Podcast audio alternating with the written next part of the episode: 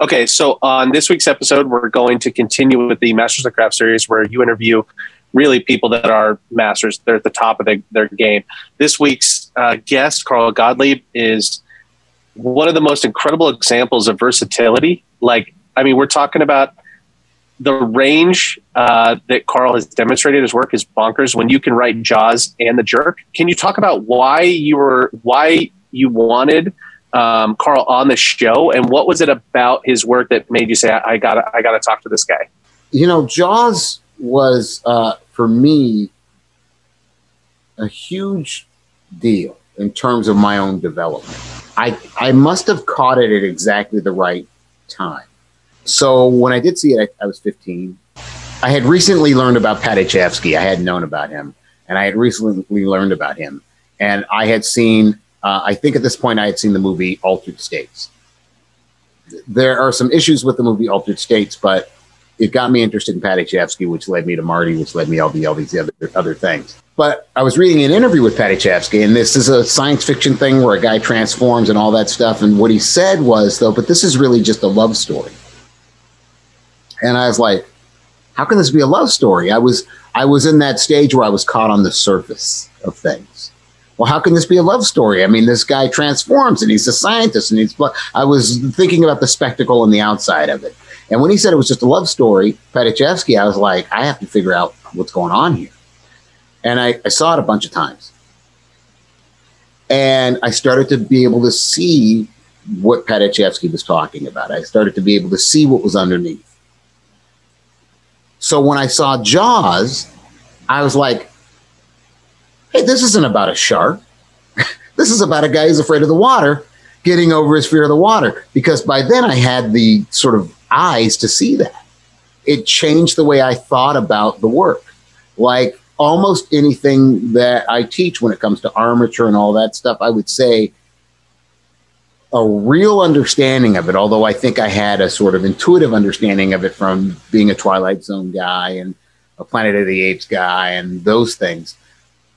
I started to it started to be conscious, and um, Jaws really solidified that. And I was just like, oh, if I can do that, I'll be good. If I can do what that person is doing, I'll be good at this. And so uh, he's somebody I wanted to talk to for years. Um, and mm. didn't know him before this interview, but he was somebody, one of those people, you know, I wanted to meet before, you know, or I left this planet, I wanted to sit down and talk to that guy. So I couldn't have been more excited about that interview and to talk to him. Hello, and welcome to You Are a Storyteller Masters of the Craft, a conversational series with author and filmmaker Brian McDonald. In this episode, Brian is joined by screenwriter, actor, and comedian Carl Gottlieb, best known for co writing the screenplay Jaws and its first two sequels in the blockbuster franchise. Carl shares how his background in improv strengthened his skills as a writer and discusses how to craft a script that comes alive on screen. So I know that you were uh, an improv guy mm-hmm. to begin with. Yes. Uh, so what what got you into improv? This is this won't be so much a biography, but I'm just curious about that. Like, what got you into improv? Well, back in the '60s, um, I was drafted into the U.S. Army, and I wound up at Fort Leonard Wood, Missouri. And my friend Larry, my roommate Larry Hankin, who's an actor who's been my pal since college, he got a job at Compass Theater in St. Louis, which was the ancestor of Second City. Okay. He, he was an improv show in St. Louis, and I was at Fort Leonard Wood, 100 miles down the road, down Route 66. So every chance I'd got, I'd get a weekend pass and go into St. Louis and hang out trying to pretend I wasn't in the army, even though I had the haircut. Uh-huh. And I'd hang out with the uh, with the players. It was Jack Burns and uh, mm. and uh, um, was Jack Burns the Burns and Schreiber yeah, later? Yeah, yeah. yeah. Jack Burns was in that company. Anyway, so and then uh, Larry was the that show closed. Larry went up to set was hired to go up to Second City and I uh, went in. I stayed in the army. I was in the All Army Entertainment Contest, and I was uh, a runner-up. But I got a few days leave, and in the meantime, Larry had gotten hired by Alan Myerson to open the committee in San Francisco. It was a brand new theater. You know, they had they found the backers. It was some uh, Alan Myerson and his wife Jessica, who were refugees from Second City, who thought they could do it better. Uh, By the way, I don't want to. I don't. I'm gonna gonna interrupt you really quickly because I would like to. Was there anybody in uh, in Second City who we might know when you were in Second City? It's often this, you know. Oh, I, well, I wasn't in Second City. I, I was. Only, oh, okay. I was only in the committee. Oh, okay. But uh, in the committee. Well, in the committee, who was there? Um, uh, um, let's see. When I started in the committee well, they're all, most of them are dead now. There's Gary Goodrow and a, guy, a black actor named Mel Stewart. Uh-huh. And uh, I think I know Mel Stewart. I think I know who that is. Yeah. Yeah. It wasn't until six. Well, let me let me jump quickly. I, okay. I went to the I went to the committee as a stage manager. They needed a stage manager. I went as a stage manager. I played the part of stage manager a couple of times. You know, got in, right. got a laugh. Then I went to New York. I worked for a Broadway producer who produced the committee on Broadway. And uh, Alan Myerson was casting a new company for the committee in San Francisco. I helped him with New York auditions. And while I was doing it, I said, you know what? I can do this. How about I come back as an actor? I've done everything else in the theater. I've washed dishes. I've worked the box office. I was a stage manager. I did the lighting. Now, were you always interested in theater? I'm sorry, I just don't want to. You were always interested in theater. I was a dual major in theater and journalism, and I have made a living all my life in doing nothing but writing and being in show business. It was one of the best pieces of advice I got from my father was do what you want, don't do what you have to do. Uh huh. That's what I did. And, uh, you know, I'm stuck in a civil service job that I hate. Mm-hmm. Always do what you want to do. So I graduated college in mid-year in January and I got out in the winter in Syracuse. There was no graduation. It was just a wintry day, and I said, "Okay, I'm not going to be a cab driver or a carpenter or a merchant marine. I am going to only work in show business. I'm only going to." Uh, if I get paid, that's fine. If I don't get paid, I don't care. I'm just going to work in show showbiz. And one thing led to another, and I always worked in showbiz. I, I, you know, like first I did tech and lights in Greenwich Village in a co- coffee house and from there, uh, then I went uh, to San Francisco and did lights and sound for the committee, and then started as appearing as an actor, and then went back to New York, and then came back as an actor in '66, and that was the company with Howard Hesseman and Nancy okay. Fish and, and uh, Peter Bonerz was the director of that company. Del Close was in that company. Okay, yeah. Yeah, was, you know, a lot, a lot of well-known people. Leigh French, uh, she was uh, the hippie flower child on the Smothers Brothers show, Goldie. Uh, it was all before your time, but no, uh, not quite, almost. so, so, anyway, there I am in the committee acting acting away, and it's San Francisco in the '60s. I was in San Francisco '66 to '68. Right. Ground zero for the Cultural Revolution. The Byrds were the house band up the street at the, t- uh, the Peppermint Tree. I met David Crosby, and that was a lifelong friendship started then. And, you know, the Jefferson Airplane and all the San Francisco bands, we were all part of the same crowd. We would do benefit concerts for liberal causes, for the free speech movement, all of that stuff. Mm-hmm. And uh, we were quite well known. And as a result, the company moved to Los Angeles and we opened in LA at the Tiffany Theater and we got rave reviews across the board. We got raves in the two big dailies, the Herald Examiner and the LA Times. We got raves in the da- Daily Variety and Variety and the Hollywood Reporter, and we got raves at, in the Avatar and the LA uh, LA Reader, which were the two underground papers. So we kind of scored all across the board. We were a big hit. Now, were these ske- I'm sorry, were these sketches that you that were written, or were the, was it an improv show? It was true improv, but it was a set show. Here's the way improv worked: we do we work six nights a week, two shows a night, three on Saturday. After the first show, we would invite the audience to stay and take suggestions, and then do a second show that was improvised based on the suggestions. Mm-hmm. But to be safe, we would include some pieces from the repertoire Sure. Uh, or, mm, uh, works in progress, you know, scenes that had succeeded as an, in an improv, and we were still working on them, trying to make them into something that was show worthy. So, and I was always very scrupulous about how we introduced material. I said, and now the scene from the repertoire, or now an improvisation based on your suggestion, Sure. uh, a work in progress based on your suggestion. And that's how the material evolved, and, and uh, we, we were successful. And, um, So- we, and then we started, because it was LA, we started to get work. I got hired to do the Glen Campbell Summer Show with Okay. a bunch of new writers.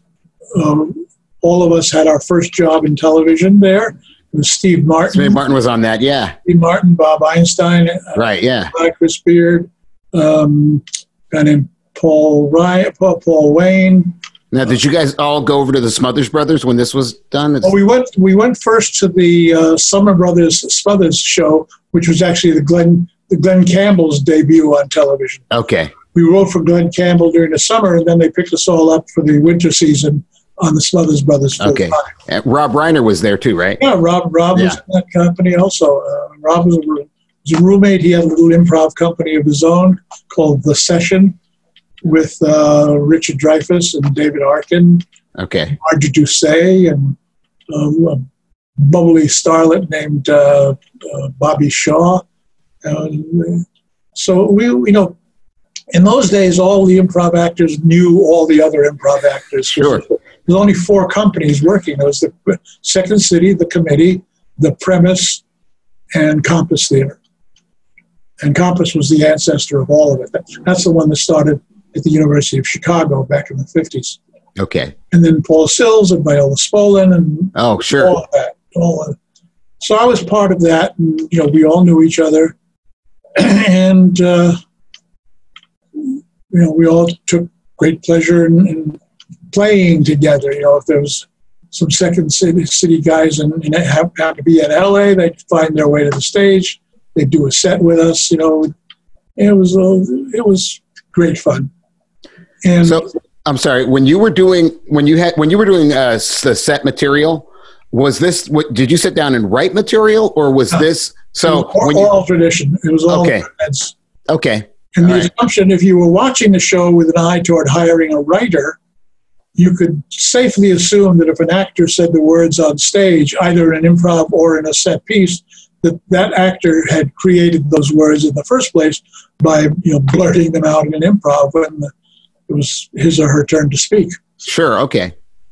So, uh, you know, I Howard Hesseman and I had some very good material, and we got picked up pretty quick. Howard got to do KRP in Cincinnati. I did. Uh, I, did I did the movie Mash first for Altman, and then uh, then I did. The, Oh, yeah. Did you have? What did you do in, on Mash? I you was were in, in it. You're in it, right? I, I played Ugly John Black, the anesthesiologist. All right. So, uh, so anyway, so you were, uh, so you were on the Glen Campbell. Um, but what I'm trying to figure out, I guess, uh, getting at all this background, I want to know how you got so good doing what you do and how you understand the craft so well. It's clear in your work that it's crafted. Yes, I, I've always believed that the one of the highest, it's the highest praise you can give a guy in our business is they're a pro. You say that person's a pro. Now, what Yeah. does pro mean? And I, I aspire to that. I want to be a pro. A professional is somebody who, on his worst day, will deliver usable, serviceable product on time, on demand, hmm and you can say those words without fear of bombing too badly. I mean, if, if I write if I if I write it down, chances are it's it'll work.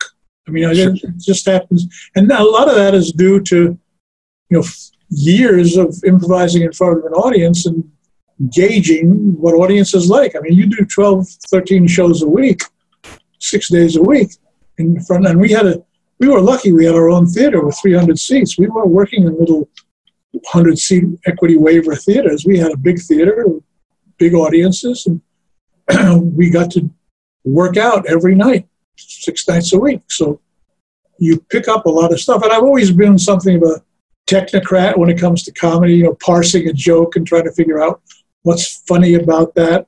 Sure. Um, which is why I love that wonderful scene in The Sunshine Boys when Walter Matthau says chicken is funny. K sound is Oh yeah, the whole yeah, that's a really great. The whole riff. What's yeah, funny. yeah. And it, it, it's written by Neil Simon, who knows what's funny. I mean, oh yeah, yeah. He, he was pretty good at knowing what was funny. Yeah. exactly. So, uh, since I kind of prided myself on knowing what was funny and why, and why, I had this. I walked this fine line between improvising, in which you don't know what, you're going to say next. You're dealing with the immediate presence. You just you listen to what the other person says and you respond. That's, that's Sure. the only thing. You don't write the scene in your head because the other actor isn't in your head. Right. You just Right. respond immediately. But by doing that night after night, I got pretty good at responding in a way that I kind of intuited that the audience would appreciate. You know, I knew when I knew when to go for a laugh line. I knew when to do a setup for the other actor, Mm-hmm. uh, and it was kind of a, a crucible. And I I urge anybody who's going to be a, a comedy writer uh, to work work in improv somewhere sometime and just get a handle on it. And it turns out that improvisation is to, you know, the acting of the 21st century, what the actor's studio was to actors in the 20th century. It's a whole Sure. uh, a style of acting and performance and presentation. Uh, and almost all of our important actors uh, were improvisers at one time or another. You know, most likely from Second City, or uh, the kids in the hall. They were Canadian, SCTV, Yeah. O'Hara, and, and Yeah. And the groundlings. A lot of people had and the of groundlings. Yeah. Always the groundlings. That was a, uh, a stage manager from the committee who went out and started his own theater. Mm-hmm. Uh, so those were all kind of seminal training grounds uh, for everybody. Upright Citizens Brigade, Stephen Colbert came out of that. There's, uh, there's Now, having said that, having said that, here's here's what I've noticed. Um, I think improv. I, I will go uh, on the record. Always do uh, talk about the strengths of improv and what it will do for people and their in their work. But I also often see a downside, and I don't see it in your work. So this is what's interesting. So what I often see with people who start with improv is they're good with jokes, they're good with characters, they aren't so good with story. They have a hard. They're not so good with story. They often have a hard time um, thinking of story in terms of structure. Like they can they can go to town on a character. They can you know you know what I mean. So Oh, some, uh, Absolutely. Well, story. First of all, when you're working in a sketch format, you're lucky if what you're doing has a beginning, middle, and end, uh, which happens. I mean, very often uh, uh, you'll do an improvisation for the first time, and when the blackout comes, you realize, "Fuck, that was a that was a complete sketch." You know, that yeah, was that was six minutes of you know near perfection. And it's really amazing because when you when you're doing it well when everybody on stage is totally in the moment and responding it's almost impossible to tell an improv from a scripted piece of material. It just seems so natural and real that the audience just completely goes along with it. And the fact that they know that you're making it up as you go along you know adds a dimension that's impossible to capture you know in Yeah. media you have to be in a live theater to feel that chemistry actually happening. Now you can see it you know in a, in a video and youtube it's, but it's not the same. it's not the same. No, and, and because I was a, a structured guy, uh, and I would you know kind of instinctively improvise with an with an eye for beginning, middle, and end. hmm Uh, you know, and sometimes you know the end wouldn't come where I thought it did, but where the light man turned out the lights for a blackout, and, and you realize, all right, that that was that was the end. Thank you, thank you, Mr. Lightman yeah, because I had been a light man, so I knew how the lighting drove the performance. Um, so I was always conscious of structure, hmm and Did, started- did the journalism help with that? Oh, absolutely. I mean, Yeah. I, I, I was, uh, you know, in journalism, like improv, is a craft, not a, not an art. Right. It, it, it, it when practiced well, uh, it can rise to the level of art. I mean, as, as you know, a lot of great writers have, have shown us, but it's uh, uh, it's at, at worst a, a craft. You know, you have to you have to know what you're doing, right. uh, and and uh, the the more you know what you're doing, the more you're aware of of structure, and then you re- realize now when I started teaching screenwriting, uh, I had to go into my background and history and find all the uh, uh, all the tools and tricks that I used on my feet as an actor and try to figure out how the, how those worked as a writer. Sure. Uh, what, what, what was I doing right when I was improvising a story that I would that I could do uh, that I could do on paper uh, without having to you know say it out loud to see how it sounded you know Sure. uh, although the what's his name um, the guy who wrote the brig uh, gifted writer uh, he he would uh, you know he would shout the lines as he was writing them Uh-huh. to, to give them that, that forcefulness that uh, that they needed for, for that for that particular play. Sure. Uh, and sometimes you hard to separate performance style from writing. hmm Uh, it, it you know like everything else when you're doing it all right it looks easy and, and all right. falls into place Right. because I had made a decision to only work in show business, very often I was unemployed or I was working just for room and board or meals or you know, Mhm. 25 bucks a week and, and all the food I can steal from the kitchen.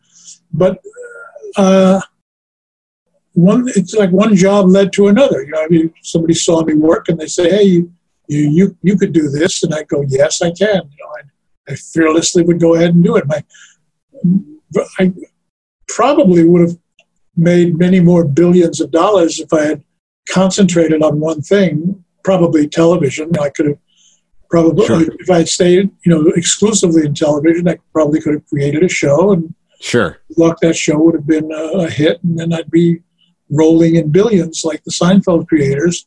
But uh, my criteria for accepting a job was, have I ever done this before? And when the Fish movie came along, I was at that moment the story editor on The Odd Couple on ABC, working with Jack Klugman and Tony Randall. Oh, okay. Was uh, was it uh, was is it Lowell Ganz was on that show at the I, then? Lowell and Babaloo had, had just come on the show. I was story Okay. editor. They were the new they were the new kids. Okay. And uh, I got this offer to go away and write a movie with my friend Steven hmm Spielberg, and I, I took it. And you know, because in those days, the action, you know, uh, movies were what everybody aspired to. That was the, the three network universe. Sure. If you were in television, you were a schlepper. If you were an artiste, you you were in feature films. And in Sure. feature films, the director was God King, and in television, the showrunner was God King. Right. So the great thing about television was that the writers had a lot of authority, Sure. double authority. They, they would hire and fire directors. Directors Guild to this day is unhappy about that deli- division of Right. labor, but that's Yeah. too bad. That's the way it is. Uh, Well, it makes sense. Television burns up so much material. You need, Yeah. you know, you, you know, it's like the directors are replaceable in that then as the three network universe fragmented became what it is today, the best writing being done today is being done in episodic television, not not in features. Uh, you know, the, the best writers are writing uh, really good TV shows, uh, whether it's you know uh, Ozark or Breaking Bad or, or uh, uh, you, know, you can't even watch all the TV shows there are. Like There are a lot of TV shows. Yeah. the, the, yeah, that's the stats are scary. There's a, like 400 scripted shows on television. So if you wanted to watch scripted television, you there's only 168 hours in a week. You you can't see everything, so you have to be a little selective. yeah, I don't know how people see all the things that, that there's so many things, and when you put in pod, podcasts and everything else, I don't know how people have time for this. Well, with, with, with, the social distancing, I've, I've taken to binge watching some some some shows that I've discovered and, and go, oh, good, I can watch like four episodes of this in a row. Yeah, and you know, in in a week, I'll be done with all four seasons or six seasons. Or, you know. That's funny. I watch old shows. That's what I do. I watch The Fugitive or something. So, yeah, yeah. Um, so, um, when you were learning about what a story was, what constituted a story, first of all, do you have a definition of what constitutes a story? You might not. Not everybody does. No, a, story is um, well, it's it's been quantified in a number of different terms. With the one, the one I like the best, I forget, and maybe it was Bill Goldman or somebody said. In Act One, you get somebody up in a tree. Act Two, you shake the tree, and Act Three, you get them down again safely. Right. Uh, you know, and that's kind of Aristotelian Western storytelling. It's been sure. that way for a thousand years. Uh, so, and and one of the tricks of storytelling, one of the ways to learn storytelling, is when you've developed a story. Let's say you're you're writing a spec script or a spec sketch or a spec show. One of the first steps after you've outlined it, and I'm a big believer in outlines, is you start to tell your friends. You start to tell, can you tell this story? Can you do the elevator pitch? Right. Can you, can you hold your friend's attention for six minutes and tell them a story? And if their eyes glaze over and they're looking away, and you go, okay, that's that's not working. I got I got to polish that part. So you learn to tell the story first. It's like telling a joke, a, a long form joke. Sure. Right. Yeah. Um, and once you you've perfected that, then you outline the whole thing and you start on act one, scene one, and keep writing till you hit the end. Now, I found when I was young, uh, much younger, I couldn't, um, I couldn't do that. What I found is when I told the story too much, all the energy, all the air left the balloon, and I didn't want to write it anymore. So I have to hold on to it uh, because then it makes me write it yeah. so that I can tell it. It's uh, it's. Uh, I think both things work, but I tried that for a while. Like I'll tell the story and I'll work it and I'll hone it. And once I did that, I was done. I didn't. I yeah. Well, that, that's where, in my experience, coming from an oral tradition, uh, was was ideal because you know, telling a story was essentially like, you know, monopolizing the stage in an improv. Sure, right, yeah. You know, and and you know, with the, with an audience of one, but uh, but I had those I had that skill that had developed in performance, which is very important for writers, uh, mm-hmm. especially comedy, especially comedy writers, because you know the the the writer's room was invaluable to me in my evolution as a writer. I bet that's true. Yeah. What was that like? It was great. I mean, this, the first experience was the Smothers Show and Glen Campbell, when all those, you know, Steve Martin and Lorenzo Music and me and Bob mm-hmm. Rob Reiner, we were all in the same room, yelling, you know, trying to top each other with jokes and trying to remember what we said that was funny. Right. And uh, uh, and that's been true since 1949 in your show of shows Right. When when the, the, the, the best writers room in the world. Yeah. On, you know, they, they did a play, Laughter on the 23rd. 23rd floor, a Neil Simon play, yeah. Which and he was there, and you know, and I, I I've been friends with Mel Brooks for a long time, and you know, he reminisces about those days, and he was he was a part of that. He was Mel Brooks and Woody Allen were the last two guys in the room. Yeah. They, uh, they came in late. Yeah that was a pretty serious writing staff. That, yeah, I mean, you can't you can't top that. I don't know if that's ever been topped. You know, yeah. Just Neil Simon by himself yeah. is the best writers' room you could have, right? you know, you, you know. But then, then you then you put you know Carl Reiner in, in that and, room. yeah, Yeah, and that yeah, Carl Reiner and then Mel Brooks and then yeah, um, and Danny Simon and Larry Gelbart and Selma Dunn. Aaron Ruben. Aaron Ruben was in that room. Yeah, Mel, Mel Tolkin. yeah, You know, just yeah, holy yeah, yeah. It's insane. I know. yeah, yeah, So, you know, that kind of set the bar. And, you know, to this day, we are living with television that is descended from those early roots. If you look at the history of television, like in the very first television season, everything that's on the air today was there. There was, there was a family comedy. I remember Mama mm-hmm. uh, and, and uh, the Goldbergs Uh huh. Right. Yeah. two family sitcoms. There was a talk show, kind of like Johnny Carson, but it was before even before Steve Allen. Uh, Jack Paar, I think. Yeah. And Did then- Jack Paar have another show before the Tonight Show? Uh, no, no. Okay. So yeah. So okay. There was a Tonight Show. I forget who it was. Okay. The only thing that was on the air in 1950 that's not on the air anymore, hardly, is westerns.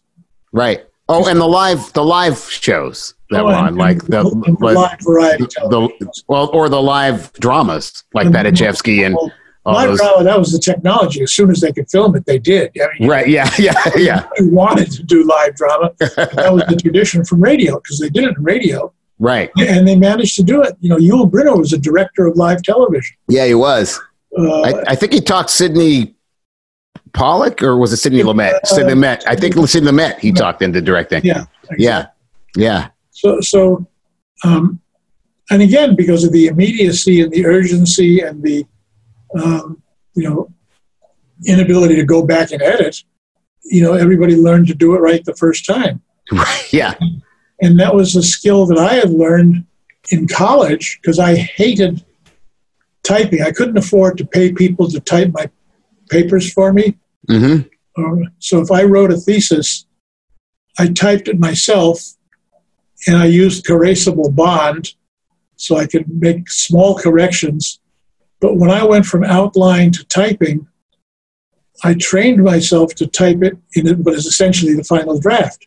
I never bothered with the first, second, and third draft. I do the same thing, and people don't. They they think that there's something, you know. But I do it because I have dyslexia, and so with dyslexia, what I learned how to do, since words were sort of my enemy, they sort of were a barrier between me and the storytelling. What I learned how to do is work it all out in my head, and then I don't. I don't really write drafts either.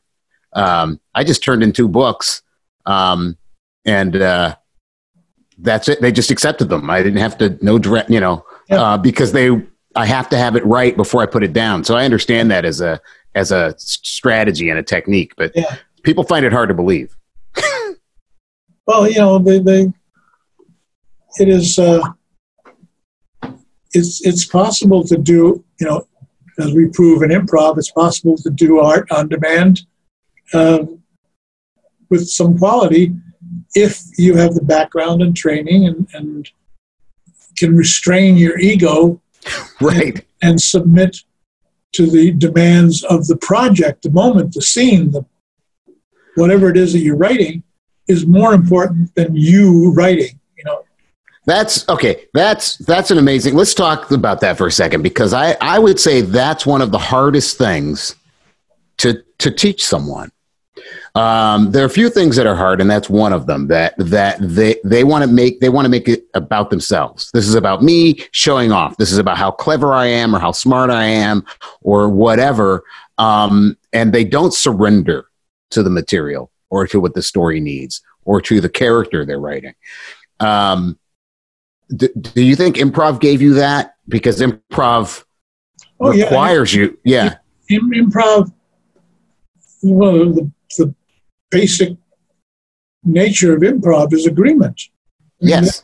because there's a there's a a canard that's uh, circulated about you know con, you know drama is conflict.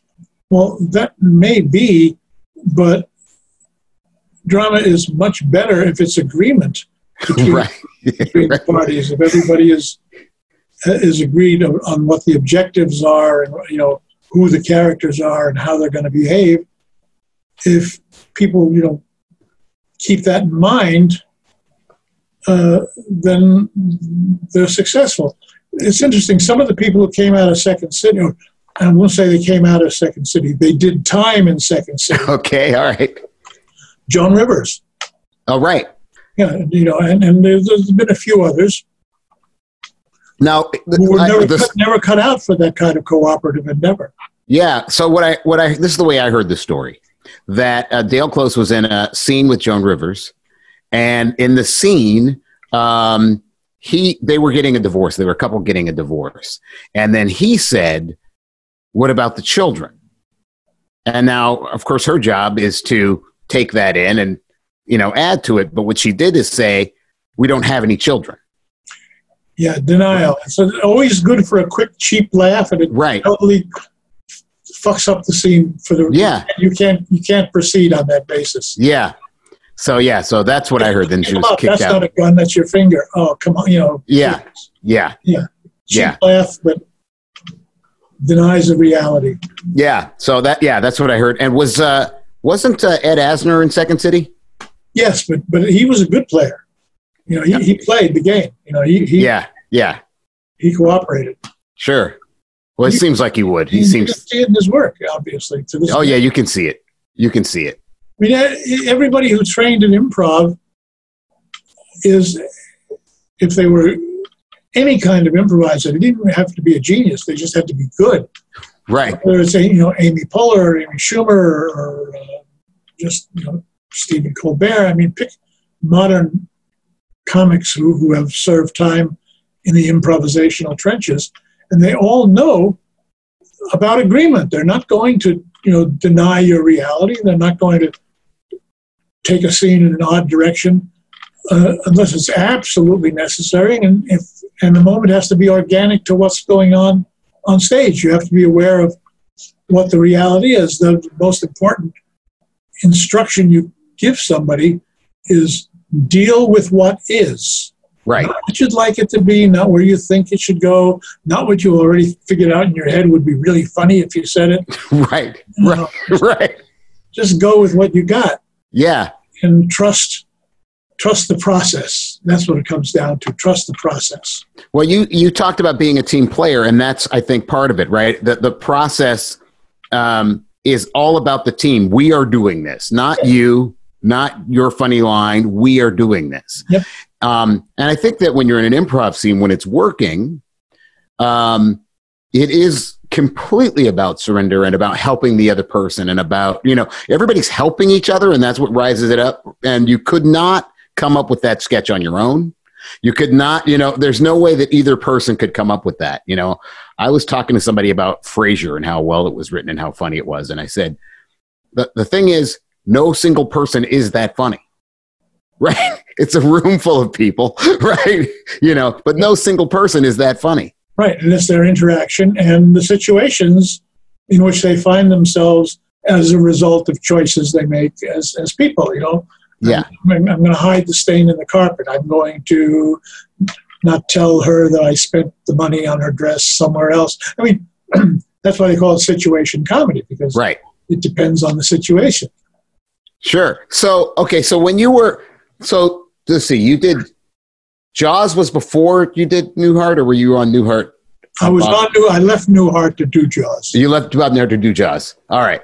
Um, and you did not return to Newhart. You were just gone, right? I was After gone, that. but when I got back from Jaws, I still had to earn a living. Sure. So I did a show called uh, a Music Scene on. ABC, and then I did four Flip Wilson specials Okay. where I met Richard Pryor, Okay. and then I got hired to do a Richard Pryor movie, uh, and that was one of his better movies. So I, while the Fish movie was in the can, I did four Flip Wilson specials and a Richard Pryor, and I, I laid the groundwork for working with Richard a year or two later. After Jaws came out, my next produced movie was Which Way Is Up, Okay. right. Sure. which reestablished my comedy cred. Because Jaws, you know, everybody had me tagged as a horror writer. right. Yeah. Uh, But then I did the Pryor movie. I said, "Oh, you, oh, you can do comedy." Yes, I can do comedy. Yes, and then I did the Jerk, which was you know Oh, sure. iconic film number two. So now, if my Jeopardy category would be his hits begin with a J. so, so, um, I'm curious. I'm always curious about um, what people learn from other craftspeople. What specifically did you learn anything in the writers' room on the Bob Newhart show, for instance, that stuck with you, or did you learn anything? What is it that you took from other people that you that you use in your work now?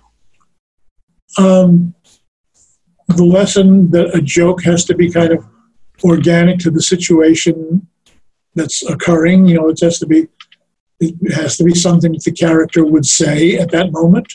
Mm-hmm. and your your job as a writer is to well, the two hardest parts of creative writing, especially for the, for performance. this is a, a life lesson. The two hardest things are exposition and dialog Mm-hmm. How do you the exposition? How do you let the audience know what has happened before and who these people are, without resorting to all the cheap tricks like the eight by ten glossies of the team, and, the guy says, "This is your dynamite guy. This is your thing." right, right. Yeah, Yeah. you know that's that's that's tiresome exposition. I used to point to uh, the movie called Guns of Navarone.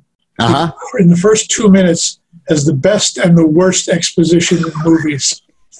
The, the worst exposition is uh, Gregory Peck arrives at an airfield in the midst of a you know, combat situation, and he goes into a meeting with a, an officer. Why, you know, why am I picked for this mission? And the guy commits the cardinal sin of exposition, which is telling one character what that character already, Already knows. Yeah. Yeah. You speak Greek like a Greek, you speak German like a German. You've been behind the enemy line. yeah. Some clumsy wooden.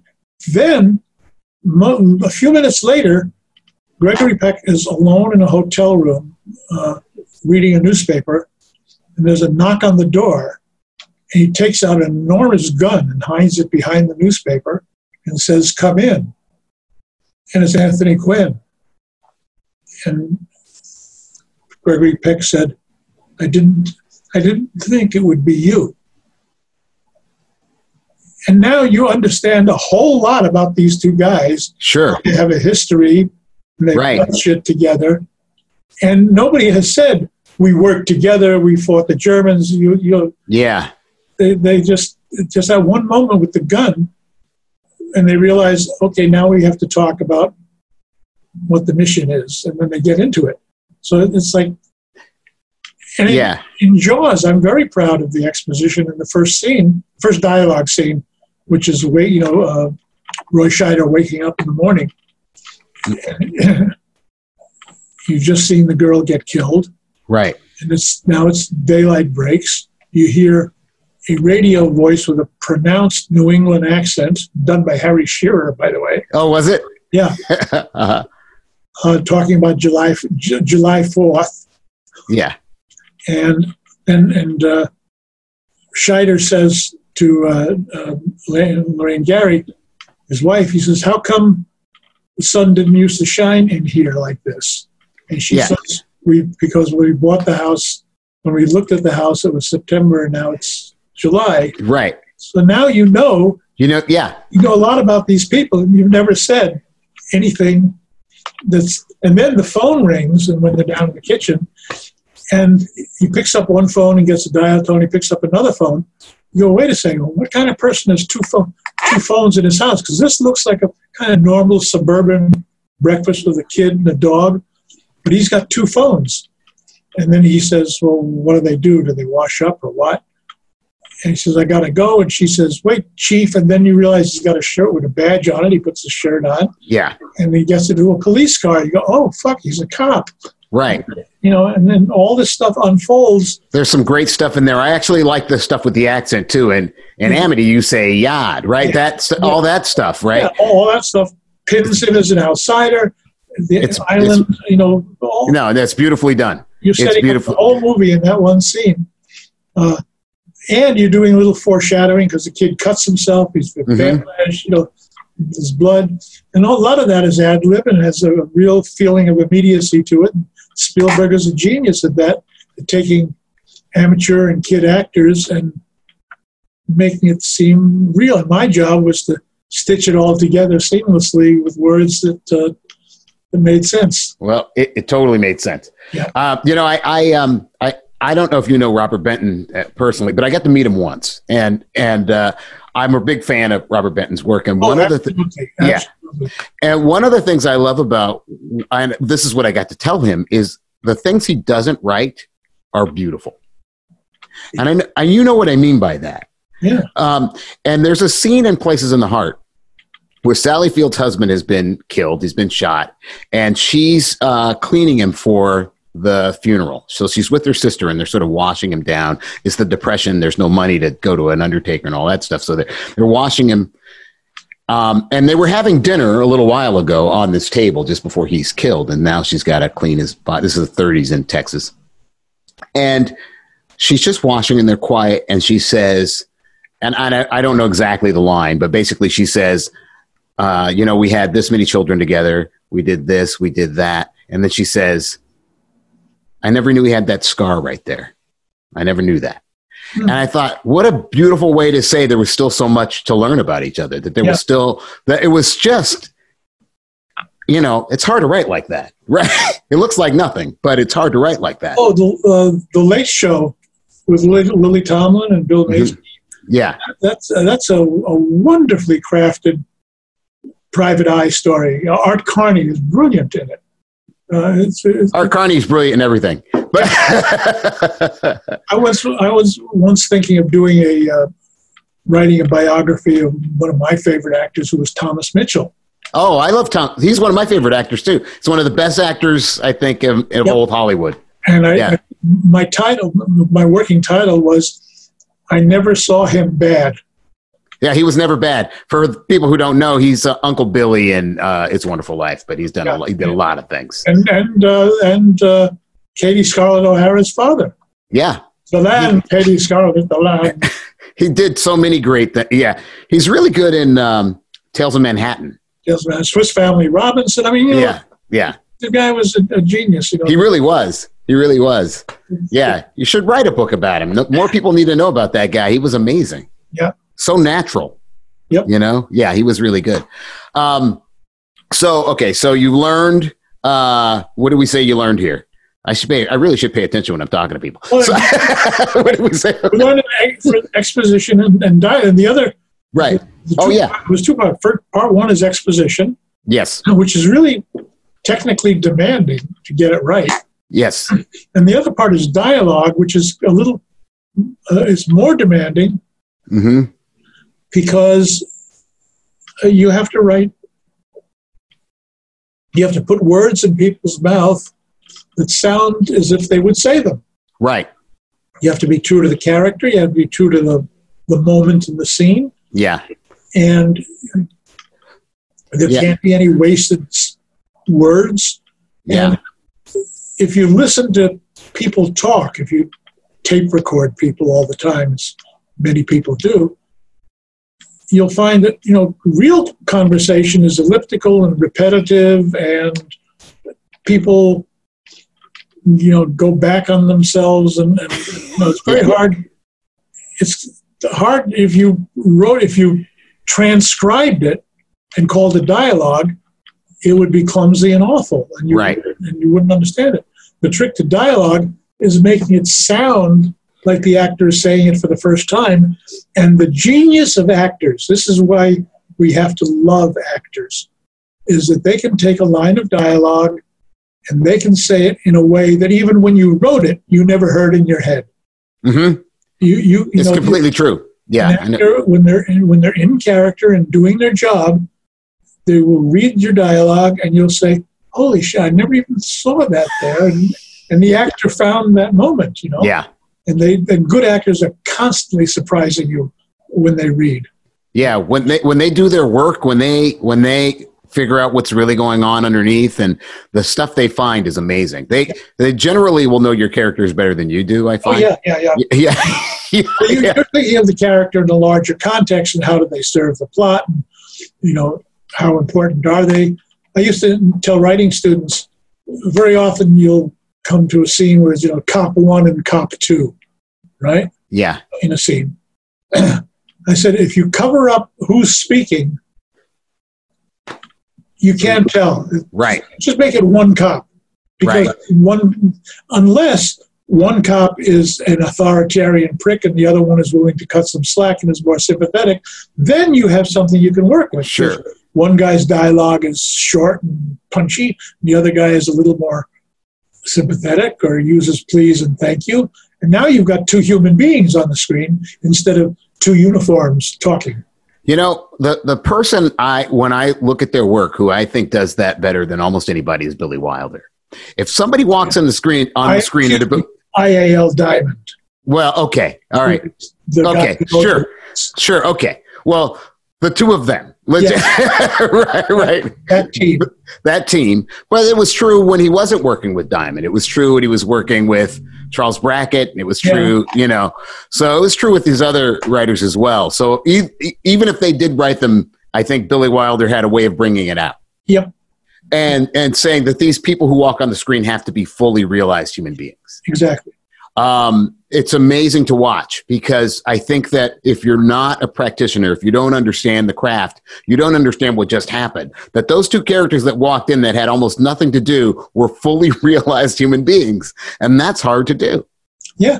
I one of- one of the things that I was cursed with when I was an actor, so because because I was never a you know featured player, I was always a day player. Sure. I would look at my dialogue and I realized, oh shit, I am what is called Irving the Explainer. Oh yeah, yeah. Tom Scare calls it Harvey the Explainer. Yeah, So, yeah, yeah, yeah, yeah, yeah. You- you- You're the guy who, in the medical scene, has to give the autopsy information. You have to sound like you know what you're talking about. Right. At the same time, there's no personal emotion. I mean, you can you can Yeah. choose to play it tired, or Right. You can find. Yeah, as an actor, you've got to find something rather than just reciting the facts. But it's a thankless job Yeah. uh, wh- when you're doing it because you know there's there's the writer hasn't given you any emotion to Right. to to work with. So and then, then, then and again, the good actors will take a dry recitation of the facts, playing cop one or you know um, coroner or medical examiner or chief of detectives or superintendent of the building who tells you the guy has only come in and out three times. All you know that kind of information. Uh, you've got to figure out a way to make it interesting. I had a, uh, a directing teacher, Judith Weston, who uh, who has this rule about when you're directing. She says, uh, "Well, sometimes if some if an actor is stuck, you might give them the direction. Do it wrong. Yeah. do it wrong." And what's what's interesting is it may not be right, but it unlocks things. Yeah. Right? It unlocks things. It's like, oh, I don't have to be serious about this at all. What if it's a big joke to me or whatever? Um, and it, it it brings it to life. It was a really nice uh, thing I took that's from her. good. That's a good acting note. Yeah. Yeah, yeah, she's a really uh, excellent teacher.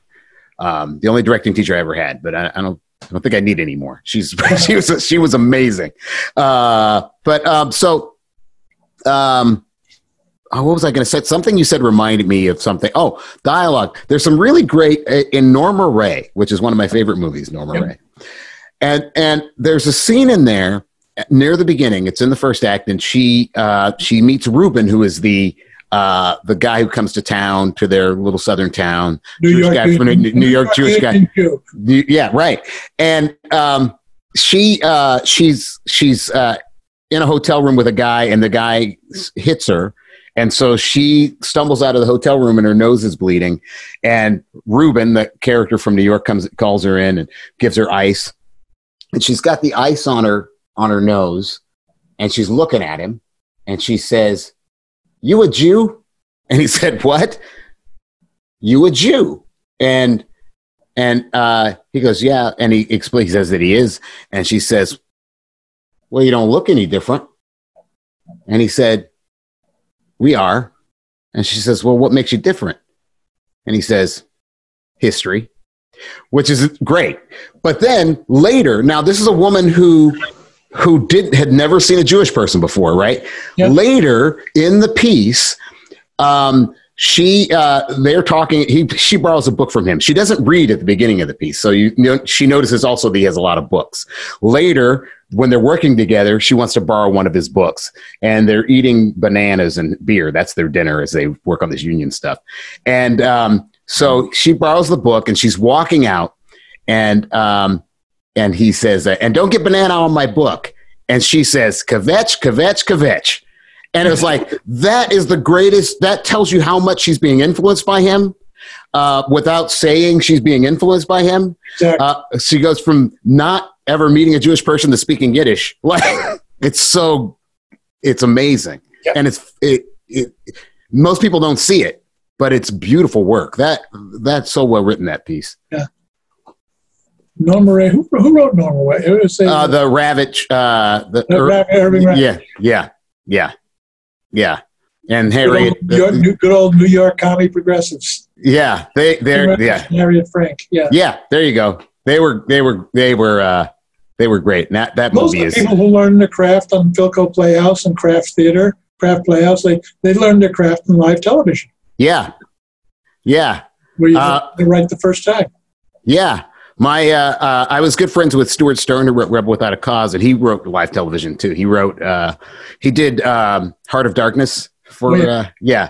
Uh, that's where he met Roddy McDowall's in that, and uh, they were like lifelong friends after that. But um, anyway, that's another that's another thing. We can talk about that another time. But, Mr. Kurtz, he dead.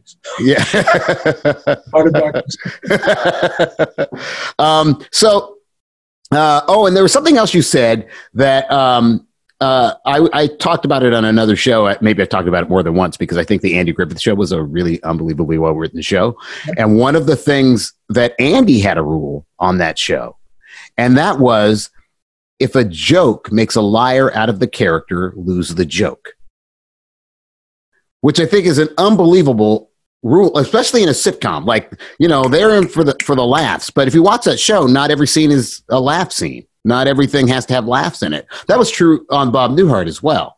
Yep. Like there would be scenes that didn't have laughs in them, uh, or you would find laughs. I think in the truth. Yeah. You know, those are, uh, those, those are the best laughs. Those are the best laughs. Yeah the just that that oh that is the way people respond. That is the way people react. And you're you're kind of seeing it for the first time. Yeah. Uh, it's, it's, like somebody's pointing at it and going isn't that funny how people do this or isn't it funny how people do that? Um, did you is that something you learned in improv? Is that something um like were there rules on that show about how to write that show? Or uh, did, was bob really the right? Well no there, there was a uh there was a performance style, um, and a writing style that was de- developed over time. And as part of it was the three camera technique. Sure. Part of it was the fact that all the guys came out of the Norman Lear School of Comedy Writing, uh, Tandem Productions. A lot of those guys got started back then. Mm-hmm. Uh, so, uh, and and uh, and Jim Brooks w- was uh, uh, very serious about structure. I mean, uh, he, he, was a bear on structure. Was he really? Uh, that's well, clear. That's clear on his shows and in his movies. I'm just, uh, I, I hadn't heard that. So. Oh yeah, we, we, you know, the actor's cliche. You know, oh, my character would say that. Yeah. And then you, you point to the script and say, excuse me, it says your character's name and it says this line of dialogue. So your character would say that. it says so right here. Your job as an actor is to make it real, not not to question you know. Now if it's if it's a a clumsy line of dialogue or it's heavy-handed exposition or it's you know the emphasis is in the wrong place or it's offensive. I mean, there's a lot of ways dialogue sure. can go south, you know, an actor can spot that because they go, I don't know how to make this work for my character. And like I say, you know, when when actors do their job, they can somehow make almost anything work. Yeah. But I discovered this is a very interesting thing. I've been a producer and a director, so I've done a lot of casting. And you you know you pick a scene for actors to read, and you see a variety of different actors reading the same scene. Right.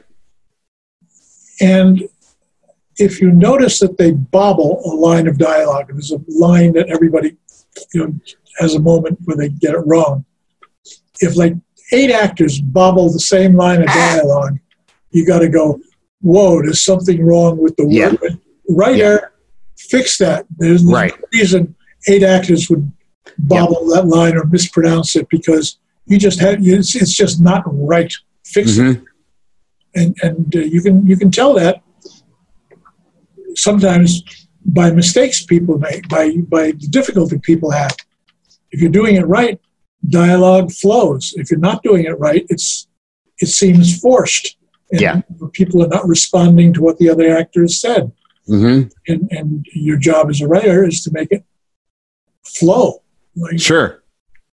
Uh, which is why I said dialogue is so hard to write because you have to be true. You have to write it in a way that the actor can speak it and be believable. You have to use the vocabulary that the character would use, not your own vocabulary. Right. You have to, you have to use the grammar and structure that the character would use. And a New Yorker is different from a Southerner, a Right. Westerner. English, English is a second language. You know, everybody speaks English differently. Right. You have to be attuned to that so that you're writing dialogue that is appropriate to your character. If your character is a you know a first or second generation American from New York City whose parents are from Eastern Europe, he's going to have one style of speech that is completely different from Norma Rae's, who's Right. a Southerner who's never seen a Jew before, and and uh, you know doesn't have the ethnic and society societal and, and environmental clues that she would have if she were living in New York. She's living in the South. Right. She's this guy is speaking almost a foreign language, and Yiddish is a foreign language. Yeah. Yeah. It's uh yeah, it's um I know that in radio, you, you kind of mentioned it a little bit, but I know in the radio days, because of the way the scripts are written with the the character on the left and then the dialogue on the right, they would often fold the paper in half and they would read the dialogue and see if they knew who was talking without looking at the names. And if they could do that, they knew it was well written. Otherwise, they were like, "Well, this is crap. This go fix this." I don't know who's talking. Yeah, send it back. Yeah. Um, so was uh, so on Jaws. Um, was there anything?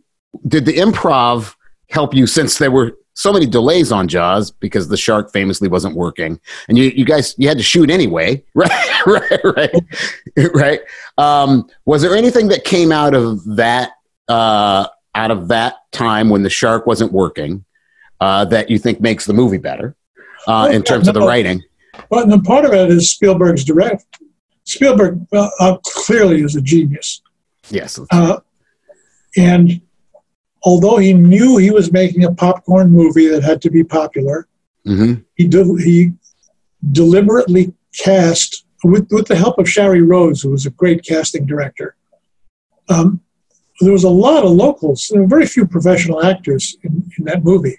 hmm A lot of a lot of local people, and he and he managed to get them to sound like they were.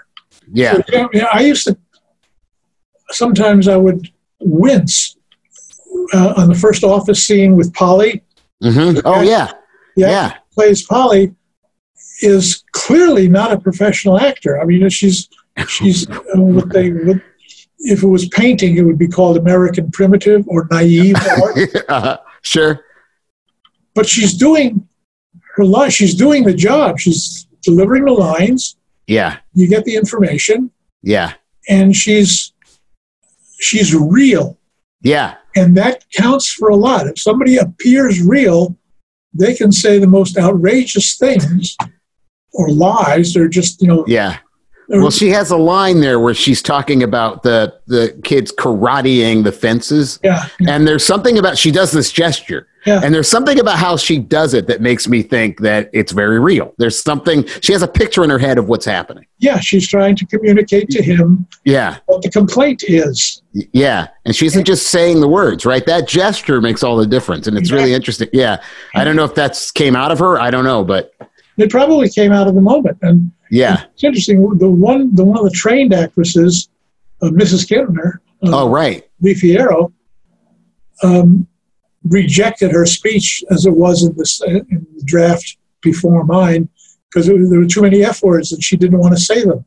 Mm. She said, I'm not going to say that, this dialogue. So I wrote new dialogue for her, which she memorized and delivered right on. Yeah. Now, doesn't she work at a children's theater there in town or something? Yeah, she, she ran a community theater. She was an actress for decades. So, She just died a few, a few yeah, months she just died. Yeah. and in, in a COVID nineteen, and she had gone back to Ohio or someplace. But she she's spent most of her life on the vineyard doing little th- community theater there. Huh. She, was, she was great. She was amazing. Yeah. Yeah. Yeah. She's an important part of that movie. Like Oh, yeah, she's, yeah. Um, yeah, she did an amazing job. And and then they they uh, there's this, this kind of fat, almost gay reading of. Uh, it's not a tiger. The Tiger Shark- yeah. he goes, that- "Bah, a what?" What? A what? Yeah. It's a kind of effeminate. and There's a big guy saying, it, you don't know, and yet it's totally real. Yeah. And I'm in that scene trying, I'm improvising that scene trying to get them to line up for the photograph, hmm the guys, the people in the shark. So I'm talking a mile a minute, and uh, the locals are just, you know, being kind of laid back because, you know, they don't want to take liberties with the dialogue. Right. Yeah. And, uh, but it comes, it works to everybody's advantage. Yeah. Well, clearly it all works. Everybody, Jaws, Yeah. everybody knows Jaws works. It's Yeah. like, like clearly, clearly it all came together. I was just curious about how your improv um, had an impact. Uh, your your background in improv had an impact on the writing since uh, there were so many delays on the shoot. Well, I, I was writing.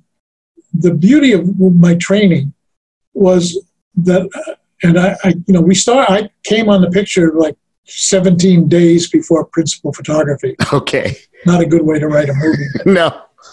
but I was writing for actors who I could see and hear. I wasn't Mhm. writing an abstract character. I was writing for Roy Sch- Scheider, for Richard Okay. Dreyfuss, for Lorraine Gary, for Craig Kingsbury, who actually spoke a lot like Quint. Okay. Uh, he was a local character, famous, famous drunk. Uh huh. and and uh, if you if you can hear the people speaking in real life, you know, pass the coffee or what time what time is the call or you know, I hate this car whatever you know whatever they're talking about, you are able as a as a writer of dialogue to have them in your head when you create speech for them Sure. because you're writing for voices you can hear Mm-hmm. most of the time, a lot of times when you're writing fiction, uh, you don't know who the actor is going to be and how they're going to work.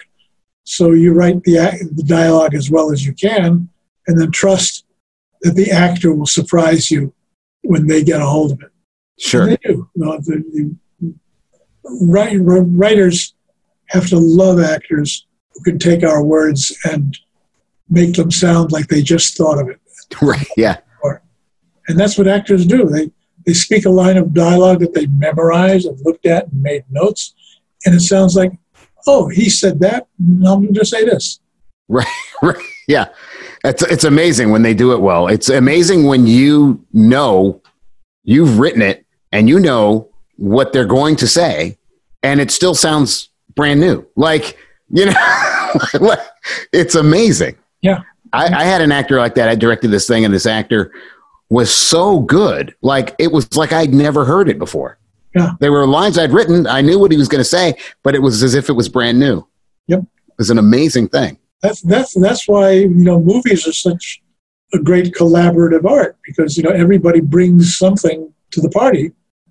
And uh, I used to uh, point out that there's two kinds of uh, creative people in collaborative enterprises, especially film. They're the artists of original creation, hmm and that's the screenwriter and the composer. hmm And then there are the artists of interpretation, Yeah. which is the director and the actors. Yeah. And uh, you have to keep in mind that there's, there's kind of two different arts and two different sets of rules for, for that art. And, and, and uh, I have this quote where is it on my wall? Oh yeah, this is. Uh, there are two categories of artists: the artists of absolute creation and those who create upon the creation of others. Our job, he's talking about writers, is to understand what those great, these great absolute artists have created and communicate that to a public. The greatest director of Don Giovanni will never be the equal of Mozart. There's a diabolical danger in the craft of interpretation to believe that we are as capable or even better than Mozart or Shakespeare. Wow. Yeah. You know? Yeah. And, and, yet, and curiously enough, the greatest writers of drama in, in, our, in our language are writers who wrote for a company of actors. Mm-hmm. Shakespeare wrote for Richard Burbage and some other actors. Right. Moliere wrote for the Comédie Française. Eugene O'Neill wrote for the Provincetown Players. Uh, David Mamet wrote for his. The, oh, right. Yeah. Theater. Yeah. Yeah. Uh, you know, really good writers have a company in mind that they're writing for. They have actors who they hear in their heads. Sure. Writing the characters, and those actors get, if they're lucky, get to play the characters that the writer has created using their personas as as archetypes. Sure. Sure. And so, and you were, you were well versed in that, studied in that. So when you came on Jaws, you had been writing in the voices of other characters and you had been on the Newhart show and you had been watching, you know, you've been yeah, doing that there. That's, that's, the great training of, of writing uh, sitcom television is the characters are finished for by the, by the end of the first season, they all, you know, you, you're not going to find anything new in the character of Archie Bunker or Bob right. or, right. You know, pick a hero Right. You, you know, you know, the character work is all done. Your job is to make it plausible and consistent with the new story that you created, you know, that, which is original. Uh, but the character work has been done. It's your job to understand it and not go against type unless it's really for some artistic purpose that it can't be achieved any other way. Sure. Part of being a professional. Yeah, I think it is. You know the difference. You know when when you can be original and break you know break the rules and break you know work outside the box, and other times when you best serve the piece by paying attention to the rules. You know, writing the character that exists and being consistent with you know five seasons that have come before. Right. right. Yeah. you know, see, you don't stray. Uh, that was the beauty of, of one of the beauties of the odd couple is the lead characters are so clearly defined and so right. perfectly uh, in uh, in opposition and but in harmony. Oh yeah, right. Harmonic opposition, I guess you would call it. Yeah. So you you know you you have that going for you as a as a writer on the series. You have that going. A lot of the you know the a lot of the heavy lifting has been done by yeah. those who came before. Sure. That makes sense. So I, I have a, a, couple more questions, and then I'll sure. let you get on with your life. So, so um, uh, one is um, uh, you mentioned teaching, and and uh, I've done a lot of teaching, and so I'm curious. I see certain patterns um, in students. Um, and they change over time a little bit. Um, but I see certain patterns in students. The people who want to be different. I always say the people who want to be different, like I don't want to do that. I want to be different. They all want to be different in exactly the same way. You know, so they think they're being unique. Like I'm not going to have a happy ending, and I'm not going to do this, and I'm going. to, It's all the same set of rules. So they're following another template. They don't think they are, but they are. Um, but one of the things I see is this inability to, again, to uh, put their ego aside and surrender to the material. Are there other things that you've seen, other traps that students fall into, or other things that are hard to uh, to teach a student that they just can't get? Yeah, one, one of the reasons I stopped teaching was I, I, I had to read so many bad scripts. Sure. Mean, it wasn't the kids' fault. I mean, they were doing the best they could under sure. circumstances. But you were you were so grateful when a good student with an original voice came along Mm-hmm. Even if their script was flawed, you'd go, well, yeah, it's flawed, but it's flawed in a really good way. You know? Right. Yeah, I know what you mean. Um, but for example, uh, I discovered in almost every script that I read when I was at USC, for example, no matter how what the framework was or what the location, whether it was a you know a shipyard or a family auto car business or a domestic drama, how the protagonist was always a misunderstood twenty something. Right, right, right. Yeah, yeah.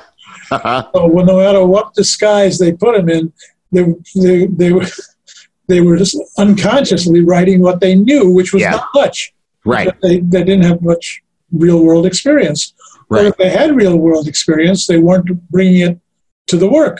right. I, I, I told, I used to tell my students, I said, if you possibly can get a job that gets you inside people's houses, I don't care if it's cable TV installer or a plumber or a handyman or a d- delivery boy, get inside people's houses and see how they live, and you'll never write a cliche interior again because Right. when you see how people live, uh, you realize, wow, the- you know, the, every everybody's a little quirky, and and and and then of course, depressingly, if you watch a show like Cops, which is probably the only reality television on television, because everything else, and I noticed this 20 years ago, and now it's just rampant. Everybody in reality television talks like everybody else in reality television Right, yeah, right, yeah. real housewives are not they're not being real they're sounding like the real housewives of beverly hills are saying what the real housewives of atlanta have been saying because they saw them on television they weren't Sure. like that. Yeah, so they they adapt these personas and they're imitating they're imitating behavior the thing about cops is it is truly spontaneous i mean people Right. are being arrested when you go into somebody's house you get to see that people most people don't have books in their house right. you see, you know, you see uh, a velvet painting of Jesus on the wall, and you go, oh, you know, that's that's consistent with the character, Right. you know, and, and uh, uh, the way people's kitchens are is very rarely, unless it's a really good movie set decorator art art department. You know, movie sets do not look like what people where people live. Oh no, they don't. Yeah, A great art director and a good movie it's amazing. exactly what people. Yeah, people. As a matter of fact, one, of the tests of, of uh, how actors learn their characters, basically, you can ask a character, um, "Here's the here's the prop man. He's going to give you the props. What does your character have in his pockets?" mm-hmm. and the guy always has to, has to stop and think. Always have keys, you know, a wallet, uh, notebook. I said, really, a notebook? Does he? Does your character? Is this a character who actually writes things down, or is it somebody not? And the guy said, "Oh, that's right. I wouldn't have a notebook, would I?" I said, "Right, prop man." No little notebook for this guy. He has to write something. He'll tear off a scrap of paper from the from out Sure. of the magazine. You know, so reality dictates behavior, Mm-hmm. uh, or in our case, the semblance of reality. To make it look real, we have to make it look un- unstudied. Yeah. When it's often very, very studied, but but what yeah, what I find is often it's exactly I see this a lot. Um, I see it with illustrators I've worked with, and in fact, I have a friend who's an illustrator at um, uh, for Pixar, and when he was young, um, he he grew up on an army base. His dad was in the army, and and he was always drawing. And he met a guy in the army uh, who was in the army who was older, who said to my friend, "You're drawing from comic books. Stop doing that. Start drawing from life." And it was the he goes, "That's what happened to me. That's why I'm stuck in the army and not a comic book artist because I was drawing from comics." And a lot of the times I'll be watching television or, or movie and I, and I think this person, whoever wrote this, does not look at people. They look at movies. They've learned how to write from looking at television or movies, Yep. not from looking at people. Right. Um, yeah, not from drawing from life. That's, and you can feel the difference. Absolutely. You can feel it. Uh, the the uh, uh, the illusion of verisimilitude is uh, hard to achieve. Um, I, I just thought of the other clumsy exposition this this is a shortcut that everybody uses. I've been guilty of it myself when I'm trying to get through something in a hurry. Character wakes up and the camera pans around the room and you see the family picture, you see the guy in his uniform, you see a picture of his wife and daughter, you see a picture of, uh, you know, from work. And by panning around the room and showing the photographs, you're doing a quick thumbnail sketch of who this guy is. Mm-hmm. And, you know, lucky for you, the writer, that this character put up all these pictures from his past. Relevant,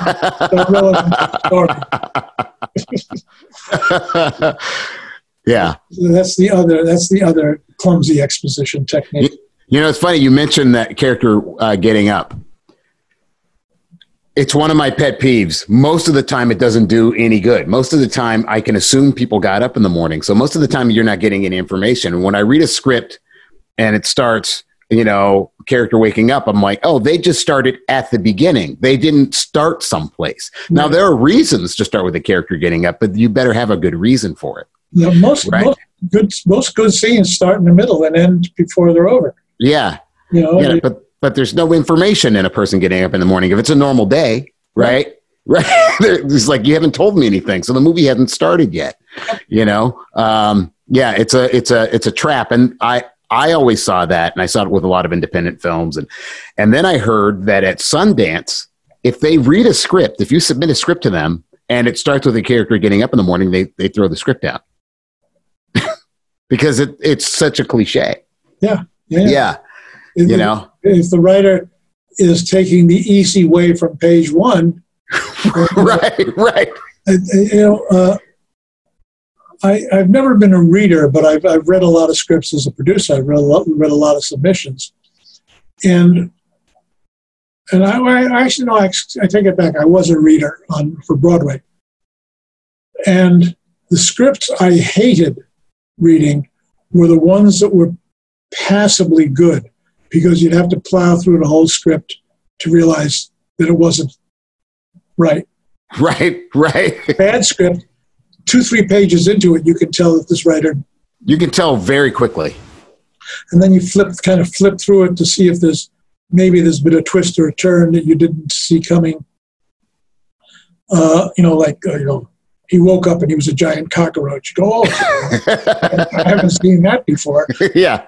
But it, absent that kind of you know startling turn, you get to the end of the film and you and you, it's a pass. You're not going to recommend anybody else read the script because it's not it's not worth it. Right. And and if I was a, reading scripts for Sundance, I that's exactly how I would throw out a script. Oh, sure.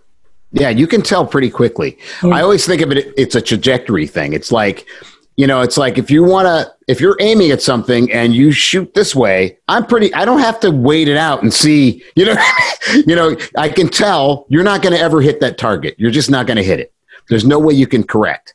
Um, you know, you just didn't start in the right place. And in fact, I can't start writing unless I start in the right place. I, I find in my, in my writing, I will write the first, if it's journalism, I'll write the lead. And if it's a, a movie script, I'll write the first five, ten pages 20 times. I mean, mm-hmm. I go over it and over and over it. And then once I get it right, then it flows. Then then each right, yes. thing leads to the next, and, and you don't. Yeah. And you can't write it down fast enough. Yeah. Other times, you know, you finish the scene, you go, "Huh, what now?"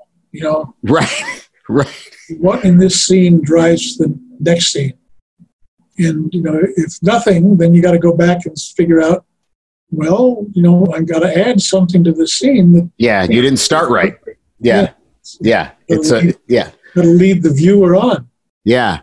So if you had uh, one thing uh, that you had to tell somebody who was was starting, interested in the craft, um, interested in getting good at the craft, interested in being a professional, as you say. Um, I always say to, pe- to people um, about being a professional. When, when I was a kid, my stepdad, I asked him the difference between a professional and an amateur. I did, wasn't quite sure. And he said, well, a professional gets paid for what they do. and then I got older and learned things, and I was like, oh, that's not what a professional is. Uh, a professional is somebody who who you're first you're professional, then you get paid, right? Yeah. You don't get paid. You know, it's not like you become a professional when you get paid. You can get paid and not be a pro, right? So you're professional, then you get paid, right? And so, uh, and that seems to be something very specific to you that you don't choke, right? That you can you can deliver.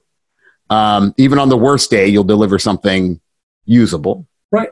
Uh, and, and, you learn techniques for getting past the rough spots. And in, in my case. Uh, you know, we all run into writer's block where you just, you know, hit a stone wall and you go, I don't know what to write next. Well, my, my cure for that is I, I keep writing, even if it's a grocery list or some, you know, some character notes from some other script. I just I write a letter to a friend. I write a angry post on Facebook. I just I write something. Just yeah. hammering the words out and then eventually you go back, you, you get back on track, and then you're, and then all of a sudden your characters are speaking to you again, and uh, right. And in the best of all possible worlds, the material doesn't come from you; it comes through you. That's exactly yeah, yeah. A friend of mine talks about it as being you're the um, the midwife. Yeah. Right. Right. Yeah. You just help it be born. Um, and when it's working, it really does feel like that. You oh, can't, yeah. yeah. So sometimes you can't write fast enough to keep up with the way the story is unfolding. Yeah. I remember once I was writing uh, writing Crosby's uh, biography with him, and I had written an introduction that didn't work, and I was, you know, I had written ten introductions, and I finally figured out how to get the book started, and then I was plowed plowing through the book, and I was getting toward the end and I, you know, I hit a kind of a dead spot. And I started thinking, I said, wait a second, when I was writing the introduction, one of the things I was doing was because it was an introduction, I was kind of summarizing where the book was going to go. But if you're summarizing where the book was going to go, that's also a summary of where you've been if you get to the end of the book. Right. So I did a cut and paste. I took this introduction plugged it in to the last where where the last 20 pages were going to be. And i actually exclaimed out loud alone in my room with my typewriter. I went whoa it's done. It was just cut and paste. It was just this little section that was wrong for the beginning but sure. absolutely right for the end that's it, great it did the it did the job I, mean, I had to you know do some minor editing sure but yeah but it was in, in in one stroke of the keyboard, you know, cut and paste, I suddenly saved, you know, six days of writing because I had done it before. Sure. Oh, that's great. So, yeah. okay, so so your parting bit of uh, of uh, of uh, information to somebody who's starting out or who wants to get better, who wants to be a pro, who you know, in in the way that we're talking about, they want to never, be a pro. Never stop writing. Mm-hmm you know, write when you don't feel like it. Just you know, it's writing is what you do, so you have to you have to write. You're, you're not, if you're not writing, you're not a writer. Uh-huh. A lot of people say they're writers. See, pity the poor actors because they don't have a showcase. You know, they they're not acting. They, they, right. Actors take workshops and they do they perform in these little awful plays, but they just just to have their chops. A writer is not limited. You don't need a theater. All you need is your keyboard and a medium to record what your words are, and you're a writer. You can write in pencil on a pad. You can, you know, there's a, a wonderful, weighty novel called Shantaram, which is about India and a, a, a, the guy who wrote it wrote it in prison, and the manuscript was destroyed, and he had to write it again. Wow from his memory. and uh, you know, it took years off his life, but I bet it did. Uh, but he, it's, it's, it's a pretty good book. It might be better. I've noticed in the, the, the few times when I've lost something, I've like you know like in the old days when computers first came around and I would write something and then I'd hit the wrong thing and it would be gone forever, uh, which is harder to do now. Um, I always found that if I had to recreate it, and at first I'd be like, "This is ridiculous. It can't be as good." And I would, I it would be better. It would be. Um, Some, Uh, sometimes my, my, my experience has always been that when I lose something, that the recreation is a little forced. I oh yeah, you can't force it. Mo- You can't- moments of, yeah, moment, the mo- moments of inspiration that were in the original can't be reproduced. That's th- that's true. So, it's this. I It's, learned very early, very early, back up, back up, back up. Yeah. I'm working on a script, I don't walk away from the computer, even if it's to go downstairs to get a cup of coffee. I don't walk away from the computer without saving it to a separate hard drive Mhm. and to the cloud. Sure, It's saved in at least three places. sure, Walk away sure. I get. th- because I get that. it's too hard to recreate it. well, what I find is, at least for me, is that it's not about recreation. It's about going, okay, that's gone. Whatever that was, that's that's gone. But Yeah. it's almost as if um, knowing that it what the next thing I write, it's more economical. It's like, oh, I don't need this, I don't need that. Yeah. Like it's this interesting process of of paring it down that doesn't happen if I just write it straight. So Yeah. uh, yeah, I, I don't know what that is, and, and I can't do it on purpose. I can't look at a scene and figure out how to fix it that way. But if I lose it, I it's usually better. Yeah. yeah. Well, Well, it, it, it, you, you get you get the you get the luxury. I mean, I'm, I'm not suggesting that you throw, deliberately lose things and recreate them, but the luxury of having to recreate it and bringing some um, um, experience with those words to the new set of words. You go, oh, I see. The first time I got caught in a trap, and I can avoid that trap this time. I don't have to write the dead end dialogue that I was writing. right, right. I can actually do something. Uh, I, I can actually get to the point better, quicker, Mhm. because uh, the first time through, I was marking time here. Right. Now I don't have to mark time. I can just go straight to the, the purpose. Because Yeah. everything, everything you write, especially in, in dramatic writing, everything has a purpose. There's no wasted Yep. dialogue, and there's no dialogue just for the purposes of talking.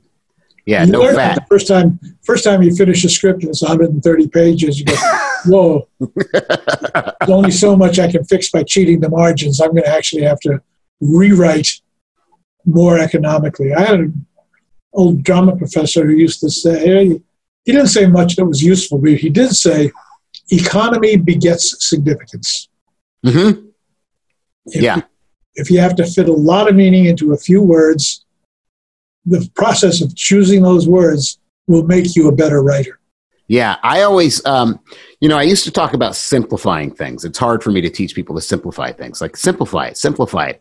And then what I realized is that simplification is really just precision. Yeah. That's all it really is. It's just Yeah. precision, right? It's only this, it's this and nothing else, you Right. know? Um, yeah, it's just about precision. And that maybe is easier for people to swallow than simplicity, right? Be precise. You know, um, you don't need to go into a big thing about how Norma Rae's never seen a Jewish person. You don't need to go into it. You know, you know, you know, just be precise. Exactly. You know, uh, I, I, uh, I can't thank you enough for doing this. Uh, th- this is, uh, for me, this is like a dream to be able to talk to you like this. Um, uh, I, uh, Jaws, you, you've heard a lot of Jaws stories, and you're going to hear one more. So, so I, uh, Jaws came out when I was ten. I already wanted to be a filmmaker. I did since I was five. Um, and uh, I desperately wanted to see Jaws, uh, but I was ten, and my mom said no, and uh, and I was uh, very upset about that. Still a little upset about it, uh, and because I think it would have had a real impact on uh, my imagination, the way things do when you're young. Mhm. Um, but I will tell you that I, I did see it. Uh, I didn't want to watch it on TV. I didn't want to watch it cut up, so I didn't see it for a while. And then VCRs became, came into existence, and I was able to watch it at, at home. And I remember going to school. So this is like five years later. I'm like 15, 16 years old. I remember going to school the next day, talking about how amazing Jaws was, and everybody, it was old news to everybody. So they were all like, "Yeah, yeah." I'm like, "No, this is the coolest movie ever," and they're like, "We all know that, Brian." But but for me, it was this big thing. I mean, I, maybe it was better that I saw it when I did. I don't know, but it was. Um, it's uh, it's really a compass for me when I write. Yeah. If I if I can be that good, yeah, oh yeah, and I'm not the only person. Uh, so thank you for putting that into the world and and uh, and giving that to the world. Uh, it it means the world to me to talk to you. Oh, thank you. Thank you. Th- thank you, and it was great. So right. thank you. Thanks for all your wisdom and and uh, and all of that. Thank Uh, you. I, I was, I, I was, I thought I had a parting thought. If I think of it, I'll send it to you. Please do. Please please do. Thank you so much, Carl. It was uh, advice to new writers, but Okay. Well, if it comes up, let me know, and we'll. I will indeed. Okay. Thank you so much, Carl. I really appreciate this. My pleasure. You Are a Storyteller Masters of the Craft is produced in Seattle, Washington by Belief Agency.